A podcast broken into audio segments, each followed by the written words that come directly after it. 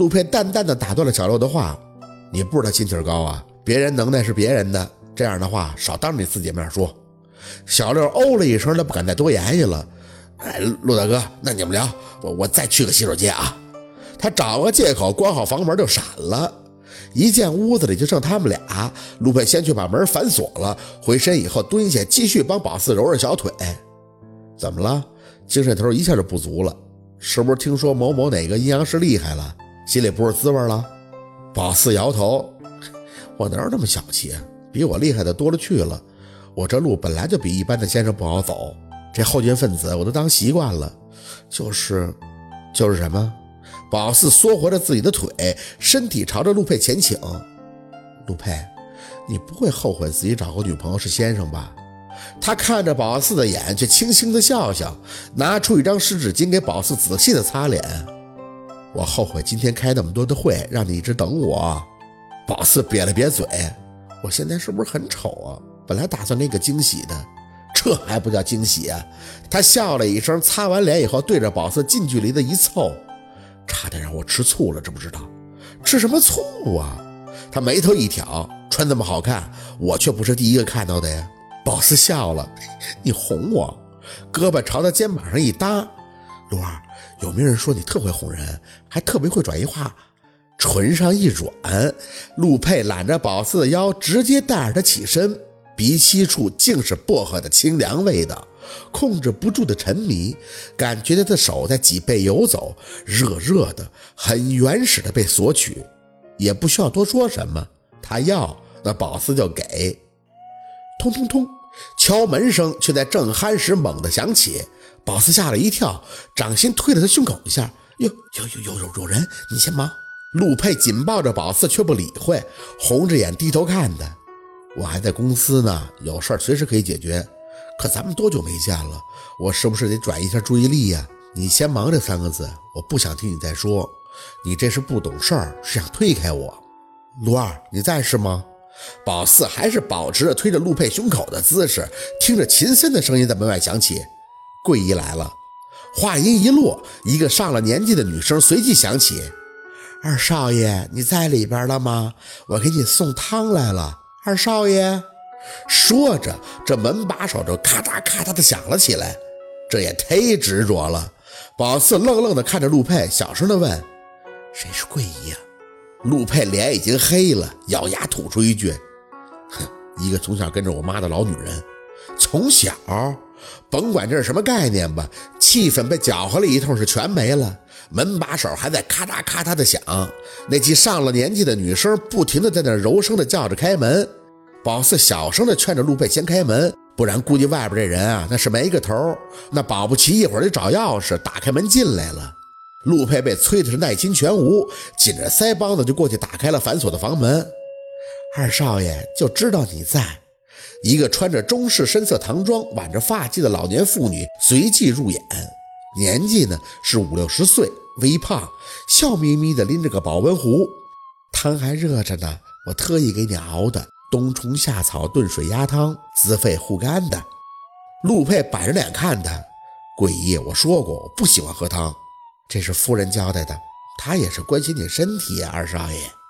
叫桂姨的妇女真是笑呵呵的，一点看不出脾气。要不就在这里喝吧。陆培站着没动，汤放下就行了，你可以走了。桂姨听到这话，却笑着看向宝四：“哟，这姑娘长得真漂亮。我听人事部的小梁说，她是和卓氏公子一块来的吧？那卓氏的公子都离开了，她怎么还在这儿啊？”宝四被他看得很不舒服。感觉他是笑的，可眼里的光生生的就像是给他穿透了一样。桂姨，你话多了。陆佩的脸一阴，桂姨随即识相一般的点头。嗨，是岁数大了，不该问的多问什么呀？惹二少爷烦。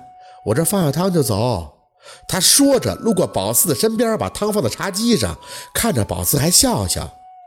哎呀，姑娘啊，这水灵灵的，一会儿得跟着二少爷一起喝点啊，也养颜的。宝四点头道声谢，没多言语。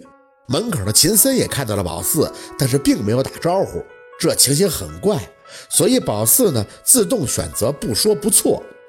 桂姨走到了门口，含着一抹意味不明的笑回头，却又深深地看了宝四一眼。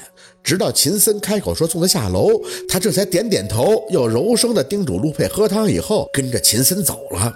等他一走远，宝四就看向陆佩：“你妈妈回来了。”身边还有个这号人物呢。陆佩抬手关上房门，眼里压抑着焦躁，坐在一旁的沙发上。我妈还没回来，她是打着我妈的名号回来看着我的。看着你，为什么呀？没等陆佩回答，宝四包里的手机就急速的响起，拿起来一看是庞庞，刚一接起，就传出了庞庞的哭声：“宝四，你在哪儿啊？你怎么没在工作室啊？”这声给宝四吓了一跳，哭得很惨。啊，我来省城找陆二了，你怎么了？我我，你快回来，我不知道怎么办了。庞庞哭的话都说不明白了。文琪打我，打我。他为什么打你啊？我不知道，不知道那个女人怀孕了，我就推了一下，那孩子，那孩子就没了。耳边全是他的哭声，给宝四闹腾的不行。你先控制一下情绪啊，到底发生什么事儿了？我就是推了他一下，宝四，我真的就是推了他一下啊！庞庞哭的是上气不接下气儿，宝四听着都头疼。哎，行了，你在家等我，我马上回去。这么听他哭下去，啥都弄不明白。放下手机，宝四转脸就走到陆佩身前。啊，我得回去了，庞庞那边有事儿。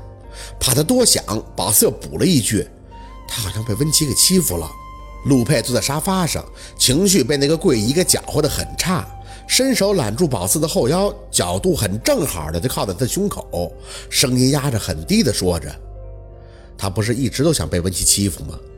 知道陆佩这一向懒得管别人的事儿，尤其还是庞庞那种上杆子的，不管和温琪出了啥事儿，在他眼里大概都不值得同情。